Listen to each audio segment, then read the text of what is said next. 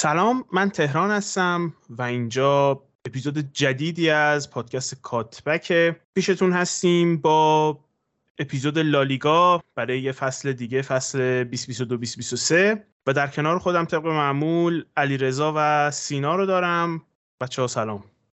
سلام تهران و سلام به سینا و بقیه شنوندگان پادکست. امیدوارم که فصل خوبی در انتظارمون باشه. هم برای کاتبک هم برای لالیگا. منم سلام عرض می‌کنم خدمت همه شنوندهای عزیز کاتبک. امیدوارم که این فصل از لالیگا هم فصل خوب و جذابی باشه و رقابت خوبی رو ببینیم. بریم موزیک لالیگا رو طبق معمول گوش کنیم و برگردیم و به بازی ها برسیم.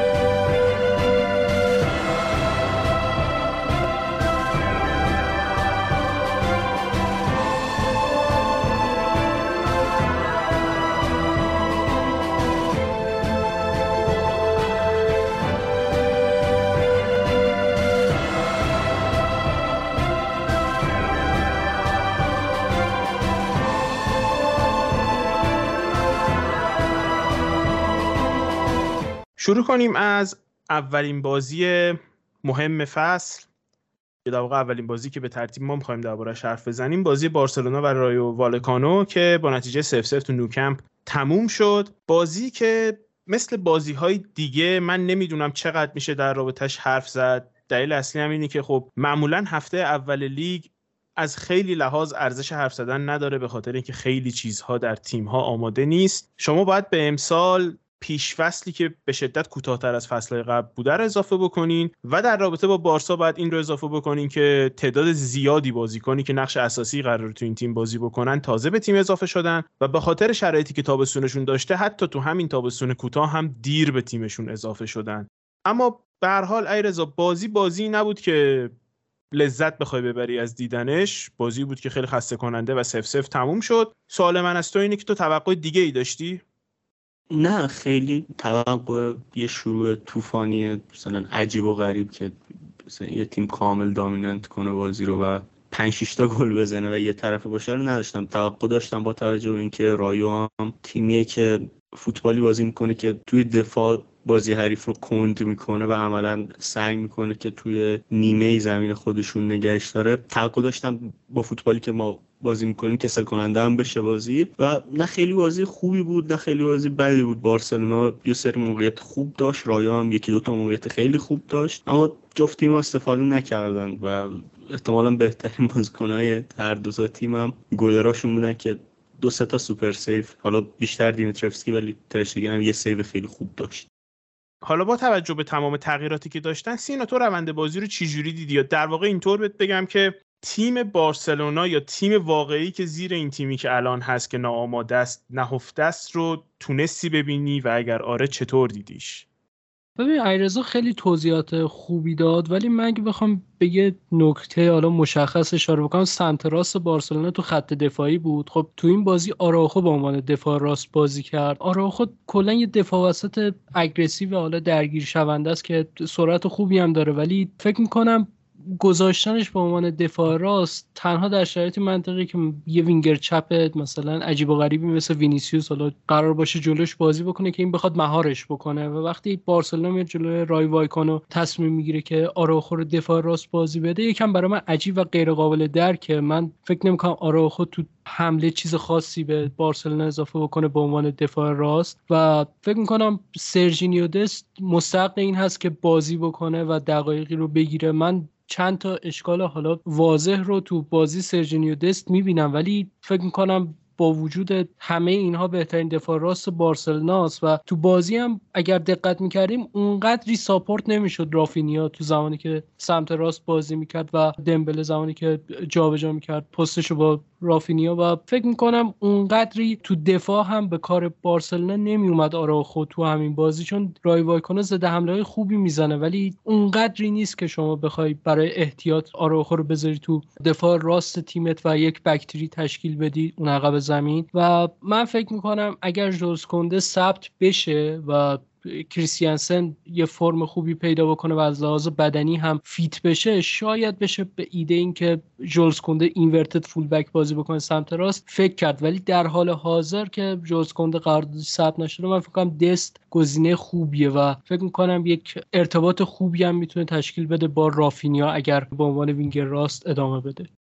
آره سینا موافقم. ایده استفاده از آراخو تو بازی جلوی تیم هایی که حالا بعضی دقایق شما رو پرس می‌کنن و توی اکثر دقایق به صورت فشرده عقب زمین جمع میشن خیلی ایده جالبی نیست. لزوما یه فولبک مثلا تمام کارش این نیست که سانترای خوبی کنه. بعضی وقتا فقط با یه اوورلپ کردن فقط یک یار رو همراه خودش بکشه تا وینگر در شرط یک بک قرار بگیره کارش رو خوبی انجام داده. و تو این بازی هم وقتی روبرتو اومد داخل عملکرد بارسا به مراتب بهتر شد. وینگر تیم تو موقعیت های بهتری صاحب توپ می‌شد و همینطور راحت تر از پرس رایو وایکانو میومد بیرون بارسلونا. بزرگترین ایرادی که بازی دادن آرائوخو واسه من داره اینه که نقشش اصلا مشخص نیست. یعنی اینکه با توجه به سرعتی که داره توقع میره که هر توپی پشت دفاع میندازن رو آرائوخو جمع کنه در حالی که نسبت به خیلی از توپها در موقعیت مکانی دوری قرار داره با توجه اینکه داره سمت راست بازی می‌کنه. و این باعث میشه که نتونه تمرکز کافی داشته باشه روی اینکه وینگر تیم رقیب رو هم مهار بکنه. اگر آرائوخو قرار دفاع راست بازی کنه پس باید وظایف دفاعیش هم به عنوان یک دفاع راست باشه مهار وینگر چپ حریف یا هرچی. نمیشه با کل بار دفاعی تیم چه کریستنسن چه اریک گارسیا چه جوردی آلبا روی دوش آرائوخو بیفته به تنهایی و خب این باعث عدم تمرکز میشه توی بازیش. دست ایراداتش مشخص تو بازیش. اونقدر خوب اوورلپ نمی‌کنه به نظر من. تو پای زیادی تو بازی از دست میده به عنوان یه فول بک راست که خب برمیگرده به سبک بازیش که باید ساده ترش بکنه. و تو دفاع هم بیش از حد به سرعتش متکیه. یعنی وقتی ما یه فول بک مثل کال واکر رو می‌بینیم که فول بک سریعیه از فیزیکش هم معمولا خوب استفاده می‌کنه تو بازی. تو یک به یکا بدن خوب می‌ذاره که بتونه وینگر رقیب رو دفاع کنه. دستین رو داره ولی بازم به نظرم فست پیش هر موقع همزمان با دمبله بازی می‌کرد خیلی خیلی کمک می‌کردن حرکت های ترکیبی که انجام می‌دادن و دست معمولا نقشی رو داشت که داخل تر بازی می‌کرد و روی نیم فضا بود. توی اون نقاط خیلی خطرناک بود و می‌تونست کمک بکنه. و خب اگر این ایراد حل بشه فکر می‌کنم که خط حمله بارسلونا خیلی خیلی موقعیت های بیشتری می‌تونه خلق کنه یکی از ایرادات بزرگی بارسلونا هم تو این بازی همین بود. در رابطه با رایو وایکانو گفتی رضا که بیشتر تیمی هستن که خب حالا طبیعتا مخصوصا جلوی بارسلونا دفاع می‌کنن. بازی کردن جلوی اینجور تیما معمولا نیاز به این داره که شما تو حمله منظم باشین و خب خلاقیت بالایی داشته باشین و برنامه مشخصی داشته باشین. آیا اینو دیدی از تیم بارسلونا و تیمی که جلوشون بازی کرد یا نه؟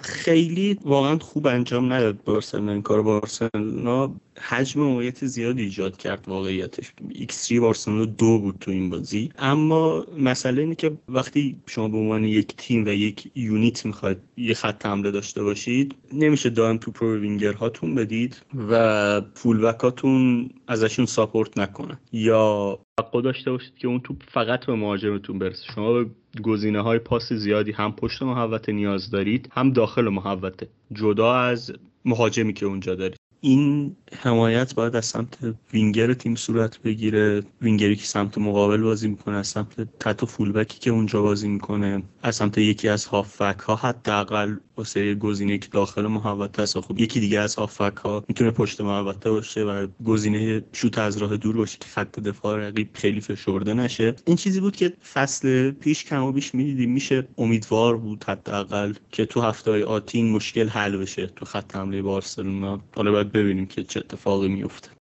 در کنار همه اینایی که ایرزا اشاره کرد من فکر می‌کنم یک مقدار هم خط که بارسلونا این بازی نیاز داشت که بازیکن تقریبا لیدر داشته باشه مثل دیونگ. بوسکتس بازیکن با تجربه تریه ولی بوسکتس خیلی عقب تر بازی می‌کنه و خب اون تحرکر هم نداره. شاید بشه از پاسایی که میده و توپ نگه داشتنش تو زمان مالکیت استفاده کرد همچنان ولی خب یا هافک رو بارسلونا این بازی نیاز داشت که در تمامی 90 دقیقه همه جای زمین چه با توپ چه بدون توپ بتونه رهبری بکنه دو نفر دیگر رو. من فکر می‌کنم دیونگ می‌تونست این کار رو به خوبی انجام بده. در مورد اون حمایتی که ایرزا گفت بعد هافبک هم انجام بدن و حالا پشت محوطه باشن به عنوان گزینه پاس یا بازیکنی که تهدید باشه برای شوت زدن من فکر می‌کنم دیونگ می‌تونست اون گزینه باشه. وقتی هم اومد به زمین کاملا تغییر مشهود بود. حالا من توییت هم زدم چند روز پیش در مورد شرط یونایتد. گفتم دیونگ احتمال زیاد با توجه به فصلی که پشت سر گذاشت فصل پیش جز تاپ 5 هافبک حال حاضر اروپا نیست قطعا. ولی بهترین هافبک بارسلوناست و باید حتما فیکس باشه ولی نمی‌دونم چرا باشگاه می‌خواد بفروشتش و گزینه جایگزینشون برناردو سیلوا که درسته همون کیفیت اضافه می‌کنه ولی قیمتش بیشتره و با این وضعیت مالی بارسلونا یک مقدار عجیبه این سیاست. بگذریم و برسیم به بازی دومی که می‌خوایم دربارهش حرف بزنیم. بازی آلمیرا و رئال مادرید که در نهایت با نتیجه دو یک به سود رئال تموم شد. این هم شاید یه مثال دیگه ای بود از همینی که میگم که به نظرم تیم ها و بازیکن ها اصلا آماده نیستن. و من چند وقت پیش به سینا می‌گفتم که در حال حاضر همین که بازیکنامون برن تو زمین و سالم بیرون بیان شاید تا حدود زیادی باید خوشحال باشیم و واسمون کافی باشه. رئال تونست بازی رو دو یک ببره بازی که خوب شروع نکرد. سینا نظرت در تو بازی و در رابطه با تیم آنچلوتی چی بود؟ خب اول از این شروع بکنیم که به نظرم حرفت کاملا درسته. یه سر بازیکن ما هنوز fit 100 درصد نبودن برای بازی کردن. مندی از نظر بدنی مقدار هنوز فاصله داره با اون 100 درصد آمادگیش. تو بازی سوپرکاپ هم مشخص بود این بازی هم همینطور. ناچو هم تا حدودی همینطور بود. کاماوینگا به همین ترتیب. ولی خب وینیسیوس از بدنی آماده بود ولی از نظر ذهنی هنوز تو شرایط مسابقه نبود. ولی باز از این جهت هم میشه مثبت نگاه کرد که مصدوم ندادیم برای این بازی. راستش روی گلی که خوردیم خب زوج رودیگر ناچو نتونستم اون خط آفساید رو به خوبی fix بکنم و آفساید رو پر کرده بود رودیگر. من فکر می‌کنم یک مقدار حالا روی این صحنه تقصیر رودیگر نبود به چند دلیل. چون اولا که اصلا رودیگر تو پیشفصل اونقدی بازی نکرد و اون تایم زیادی هم که بازی کرد دفاع چپ بود تو کلاسیکو که پست تخصصیش نبود. و برای این بازی اولین بازی رسمیش اومد کنار ناچو بازی کرد و ما یه خط دفاعی نسبتا بالایی داشتیم تو این بازی و با ناچو نمیشه شما خط دفاع بالا بازی کنید چون مدافع کندیه. و وقتی هم که حالا رودیگر داشت بازی می‌کرد متمایل به سمت راست بود تو بین اون دو نفر خط دفاعی ما و باید پشت سر رو پوشش می‌داد که به نسبت بیشتر از مندی نفوذ می‌کنه و باید خیلی بالاتر میاد و همین ضریب خطاش رو بالا می‌برد. با توجه به اینکه زوجش هم بازیکن کندیه. به نظرم طول می‌کشه تا تو ترکیب جا بیفته ولی فکر می‌کنم به مرور رودیگر بتونه بازی بهتری برای تیم انجام بده. ولی در مورد بقیه بازیکنان به نظرم فقط کاماوینگا یک مقدار معمولی بازی کرد نسبت به بازی های حالا فصل پیشش که خیلی خوب بود. اونم من میگم یکم به خاطر شرایط بدنی که حالا پیش فصل کوتاهتر بوده. ولی در مورد شوامنی که حالا بازی اولش هم بود فکر کنم خیلی خوب بازی کرد به عنوان single pivot. تو موناکو هیچ وقت single pivot نبود ولی این بازی برای اولین بار به نظر من عملکردش قابل قبول بود. و چند تا پاس موثر هم انداخت. یکیش دقیقه 20 فکر کنم پشت دفاع حریف برای وینیسیوس بود که فرار کرد ولی نتیجه نداد. فکر فکر می‌کنم یه مقدار روی این مورد مانور بده می‌تونه بهترم باشه توی این زمینه. یه بحثی هم که در رابطه با رئال مادرید هست و پیش اومده بحث کاسمیروه که به نظر میرسه از طرف یونایتد target شده واسه گرفتنش. از طرف رئال مادرید بخوایم به این قضیه بپردازیم. سینا نظرت در رابطه با خروج احتمالی کاسمیرو و واکنشی که باشگاه باید داشته باشه نسبت به این قضیه چیه؟ واکنش مطلوب من اینه که یه قیمت مثلا حدود 130 140 میلیون یورویی رو کاسمی رو بذارن. اول به این دلیل که به تلافی قضیه پل پوگبا تو تابستون 2019 که اون رقم وحشتناک عجیب روش گذاشته بودن فکر می‌کنم لازم ما این کار رو انجام بدیم چون کاسمیرو سه سال هم قرارداد داره و جز کاندای توپ طلام هست. ولی فارغ از اون با توجه به شرط اسکواد ما که الان هافبک های ما غیر از کروس و مودریچ سه تا بازیکنی که جوونن حالا والورده به نسبت داره به مرز پختگی می‌رسه ولی کاماوینگا و شوامنی حداقل یه فصل دیگه زمان لازم دارن تا ببینیم دقیقا به چه سطحی می‌رسن. من فکر می‌کنم 80 میلیون 70 میلیونی که میگم مناسبه تا رئال کاسمیرو رو واگذار بکنه به یونایتد از نظر مالی کاملا درسته. شما یه هافبک سی ساله رو داری با یه قیمت خیلی خوب میفروشی. ولی من فکر می‌کنم اون کاری که کاسمیرو می‌تونه تو دو سال آینده برا رئال انجام بده رو جایگزینش که حالا هر کسی باشه تو این پنجره بخوام بخرن نمی‌تونه انجام بده. مثلا از تیم خودت میارم تهران. شما ماتیچ رو فروختیم به درخواست خودش البته چون می‌خواست بره با مورینیو کار بکنه و با کایوکو رو داشتیم اما باکایوکو تو تیم شما جا نیافتاد و الان هم که مدام قرضش میدیم به تیم‌های مختلف الان میلانه. شما یه بازیکن با تجربه مثل فابرگاس داشتین ولی نتونست کاری بکنه که باکایوکو تو تیمتون جا بیفته. ولی اگر ماتیش بود قاعدتا این شرایط براش بیشتر فراهم بود که تو تیمتون جا بیفته چون از نظر شرح وظایف و پست به هم نزدیکترن. و من فکر می‌کنم اگر ما کاسمیرو رو بفروشیم کروس و مدریچ شاید بازیکن با تجربه تر و با کیفیت تری نسبت به کاسمیرو هم باشن ولی نمی‌تونم اون کمک رو به شوامنی بکنن تا تو ترکیب جا بیفته به عنوان اون پست شیش ما. و فکر می‌کنم اون ارزش کاری که کاسمیرو تو دو سال آینده قرار برای شوامنی انجام بده به اندازه هست که اون 80 میلیون یورو رو ما صرف نظر بکنیم و کاسمیرو رو نگه داریم. چون الان شوامنی tag 100 میلیون یورویی هم روش هست. به عنوان بازیکن 100 میلیون یورویی اومده رئال مادرید. دو فصل تو فرانسه فیکس بوده بدون تجربه بازی کردن تو Champions League و همه اینا رو کنار هم قرار میدی. این خطره احساس میشه که شوامنی ممکنه جواب نده و اون وقت ما هم یه هافبک با تجربهمون از دست دادیم هم یه بازیکن 100 میلیون یورویی flop شده و اون وقت شرایط خیلی سختتر میشه.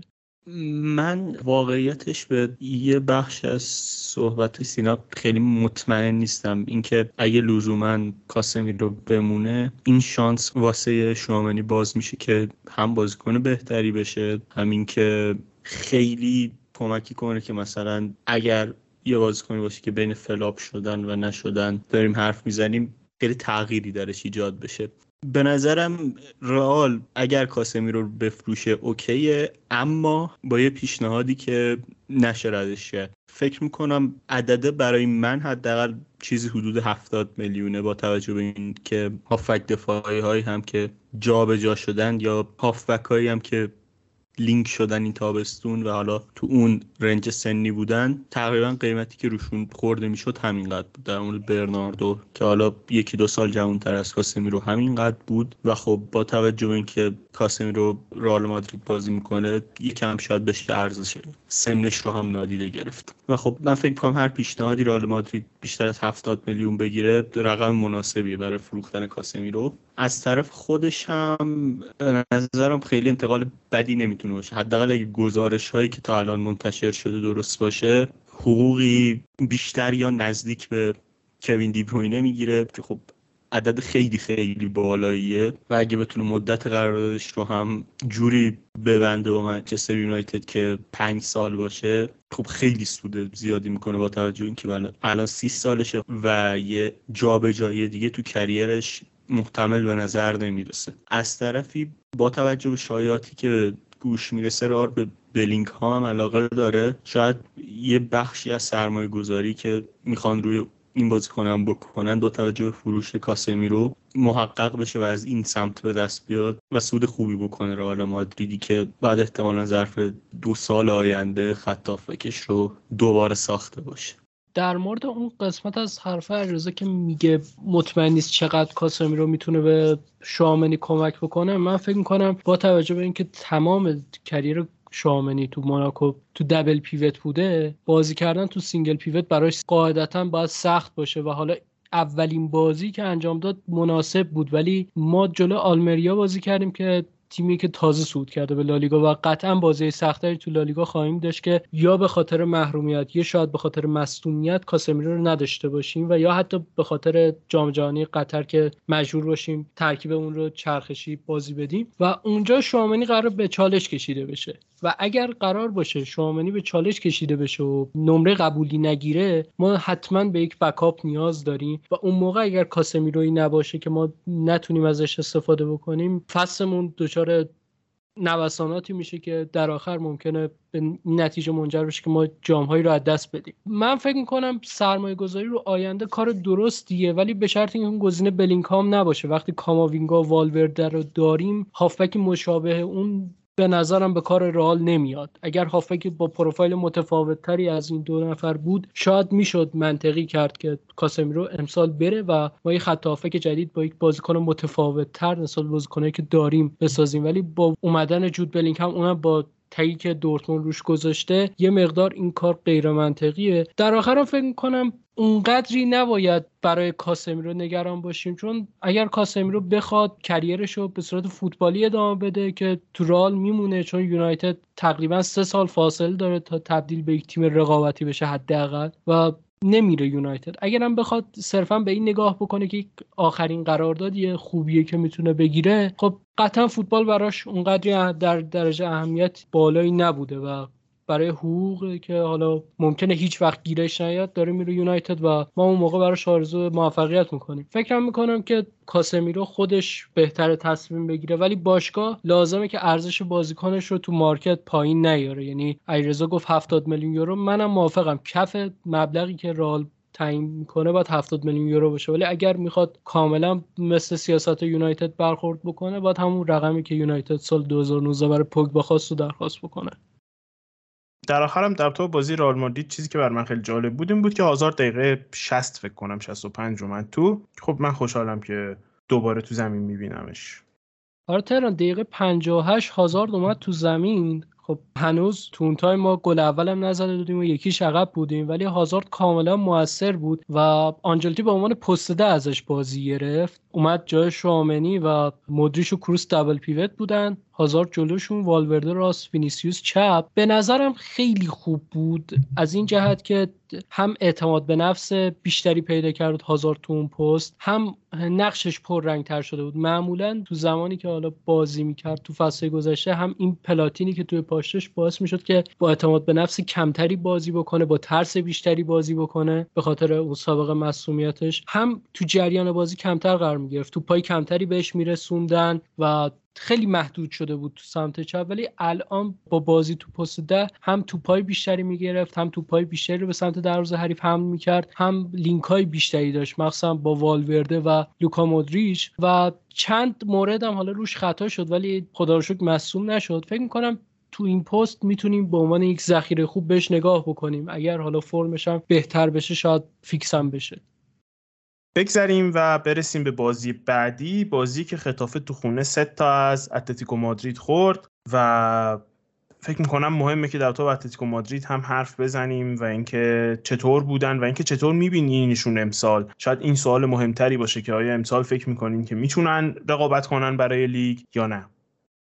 خب تهران برای بازی اول خوب بودن یعنی اون اثر overperform کردن تو ایکس رو ما دوباره دیدیم تو اتلتیکو مادرید با xG یک ممیز 18 تا گل زدن و اون اتلتیکایی که همیشه ما میشناختیم که با موقعیت های کم ارزش و کم می‌تونه بازی ها رو ببره و امتیاز رو جمع بکنه دوباره تو این بازی دیده شد. فکر می‌کنم اون زوجی که تو ابتدای بازی دیدیم یعنی فیلیکس و موراتا زوج کاملی بودن به نسبت زوجهایی که پارسال سیمونه انتخاب می‌کرد مثل کونیا سوارز سوارز گریزمان گریزمان فیلیکس و خب موراتا شاید گزینه ای بود که یوونتوس خیلی تلاش کرد که دوباره به تورین ببرتش ولی اتلتیکو به نظرم از یه خرج اضافه جلوگیری کرد با نگه داشتن موراتا. در مورد بقیه بازیکناشون دوباره برگشتن معمول سیستم سه دفاعه. به این شکل اکسل ویتسل به عنوان اون مدافع وسط وسط تو بین اون سه تا مدافع بازی می‌کرد. بازی نسبتا معمولی داشت. حالا زیاد به اون پست عادت نداشت ولی مولینا به عنوان wing back راست که تازه به تیمشون منتقل شده تو این بازی عملکرد خوبی داشت. ساول دوباره به ترکیب اصلی برگشت. نمی‌دونم تا شاید می‌خواد تو این تیم نقش مهمی رو ایفا بکنه. به عنوان wing back چپ بازی کرد تو این بازی و دقیقه 60 هم بیرون رفت.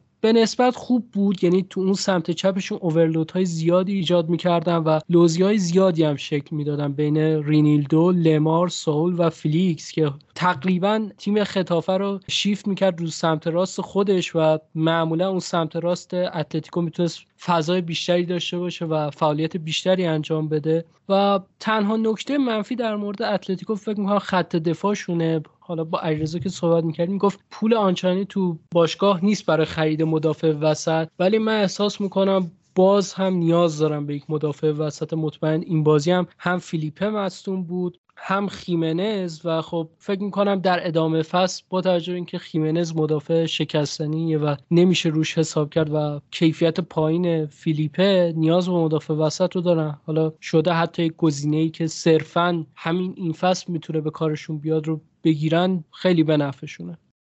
آره سینا این مشکل مالی هم که دارن یعنی جدا از نقدینگی که حالا تو باشگاه باید بررسی بشه مسئلهشون بیشتر مسئله ثبت قراردادها یعنی قراردادها رو هم به لطف کاهش حقوق بعضی بازیکنها و تمدید قراردادشون که حالا نوبتش رسیده بود ثبت کردن و بزرگترین مشکلشون برای گرفتن بازیکن اونجاست. البته اینم باید بگیم چند تا از بازیکنهای اتلتیکو هستن که می‌تونن از این تیمه برن و تقریبا مازادن مثل آنخل کره یا حتی سول نیگز ولی با توجه به قراردادهایی که اینا دارن و البته باشگاه دیگه که پولی ندارن به تا این بازیکن رو بخرن. شاید اگر این دوتا بازیکن می‌رفتن دست اتلتیکو هم باز بود برای نقل و انتقال بیشتر. ولی در کل می‌تونن امیدوار باشن که رقابت بکنن. اما برنامه بازیاشون جوریه که تو همین هفته اول ایارشون مشخص میشه. هفته بعد با ویارال بازی دارن بعدش با والنسیا بعدش با سوسییداد بعدش با سلتا ویگو و بعد از اونم با رئال مادرید و سویا بازی دارن که من فکر کنم تو همین ماه اول خیلی چیزا در مورد اتلتیکو روشن میشه. خب بگذریم برسیم به تیم آخری که می‌خوایم توی این اپیزود بررسی کنیم. تیمی که آقای والورده بعد از دو سال برگشته و این تیم رو دستش گرفته تیم اتلتیک بیلباو نظرتون در رابطه با چیزی که دیدین چی بود و فکر می‌کنین به کجا می‌رسه با این تیم؟ برای هفته اول هم نسبت به خود اتلتیک و هم نسبت به خود والورده فوتبال متفاوتی بازی می‌کردن. یعنی شاید اگر والورده تلاش می‌کرد این فوتبال رو تو بارسا بازی کنه بحث اخراجش هم پیش نمیمد خیلی تلاش می‌کردن در وهله اول اینکه مالکیت رو حفظ کنن و می‌خواستن با استفاده از فلنکا و کانال کناری اون مالکیت رو به گل تبدیل کنن که خیلی موقعیت خوبی هم ساختند اما هیچ کنومش تبدیل به گل نشد. یعنی 4 3 بازی می‌کردن به این صورت که مونیاین و سانسه دو تا شماره هشتای تیم بودن وسکا شماره 6 تیم بود و خط حمله تیم به این شکل بود که برنگر بازی می‌کرد ویاباره و ایناکی ویلیامز که دوتا وینگر تیم به خوبی با فولبک ها کارهای ترکیبی رو انجام می‌دادن و تلاش می‌شد که اون ارز پنج نفری که رقیب ساخته رو با حرکت انفجاری تو یک سوم دفاعیشون بشکنن و خب خیلی تو این کار موفق بودن. عملا هم برچیچه هم دیمارکوس خیلی خیلی بازی درخشانی داشتند و پاس های منجر به شوت زیادی دادن جفتشون. جز دو تا بازیکن خوبشون بودن توی این بازی. استفاده از مونیاین و سانست هم توی این پست جالب بود. جلوتر از چیزی که معمولا بازی می‌کردن حداقل سانست بازی کرد و مونیاین داخلتر بازی می‌کرد با توجه به اینکه خب نقش وینگر رو نداشت دیگه. جفتشون یکم ضعفایی دارن که توپ رو سریع پاس نمیدن و این نیاز فوتبال هست که سریع توپ جابجا جا بشه. ولی خب خلاقیتی که جفتشون می‌تونن از نیم فضا و کانال مرکزی اضافه بکنن به شدت زیاده و جفتشون هم تو فضای تنگ واقعا عملکرد خوبی دارن. می‌تونن توپ رو خارج کنن از اون فضا. خیلی فوتبال متفاوتی بازی می‌کردن و به نظرم برای شروع امیدوار کننده بود. حالا هفته به هفته جلوتر برن و ببینیم که چه عمل کردی خواهند داشت با توجه به اینکه چیزی که توی بیلباو تو تمام این سالها دیدیم حداقل خیلی متفاوت بود با فوتبالی که تو هفته اول لالیگا بازی کردن. خب فکر می‌کنم که حرف دیگه نباشه در رابطه با هفته اول لالیگا. من بازم این حرف رو که فکر می‌کنم نظر خودمه در واقع. میگم که معمولا هفته اول دوم سوم حتی چهارم لیگ رو نمیشه قضاوت کرد. اون با این حالتی که تیما پیشوست 6 تا 7 هفته ای داشته باشن. در حال حاضر بعضی از این تیما پیشوسته کمتر از 4 هفته داشتن که خب شرایط رو خیلی پیچیده می‌کنه. برای همین هم هستش که فکر نمی کنم خیلی بیشتر از چیزی که ما الان حرف زدیم بشه تیم ها رو قضاوت کرد. در کل هم امیدوارم که از اپیزود لذت برده باشید. از سینا و ایرزام تشکر می‌کنم. در آخر اینکه طبق معمول طبق حرفی که همیشه نوید می‌زنه ما رو بیرحمانه رخت کنین تا ما هم بیرحمانه جواب بدیم و در یک فضای بیرحمانه از گفتگو با هم دیگه لذت ببریم. مواظب خودتون هم باشین و اینکه خداحافظتون.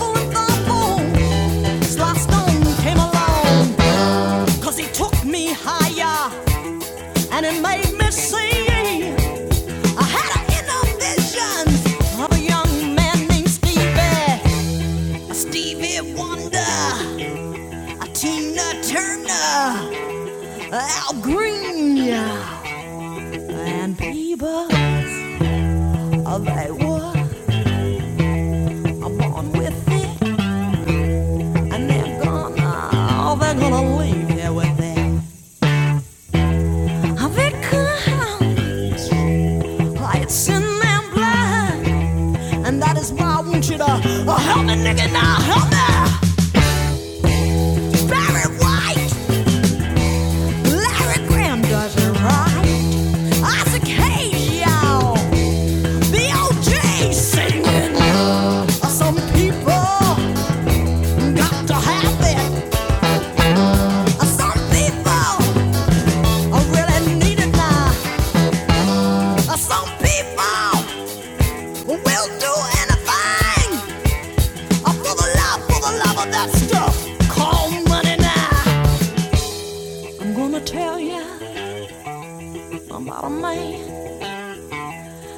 a lot of feeling oh, in his hands. And his name was uh, Jimi Hendrix, Yeah, Jimmy Jimi Hendrix oh, was his name. Uh, he can make that oh, guitar walk. Uh, he can make that oh, guitar talk now. Uh, he can make that. Oh, Jimmy, yes, he could. He could make it do anything, anything he used to say.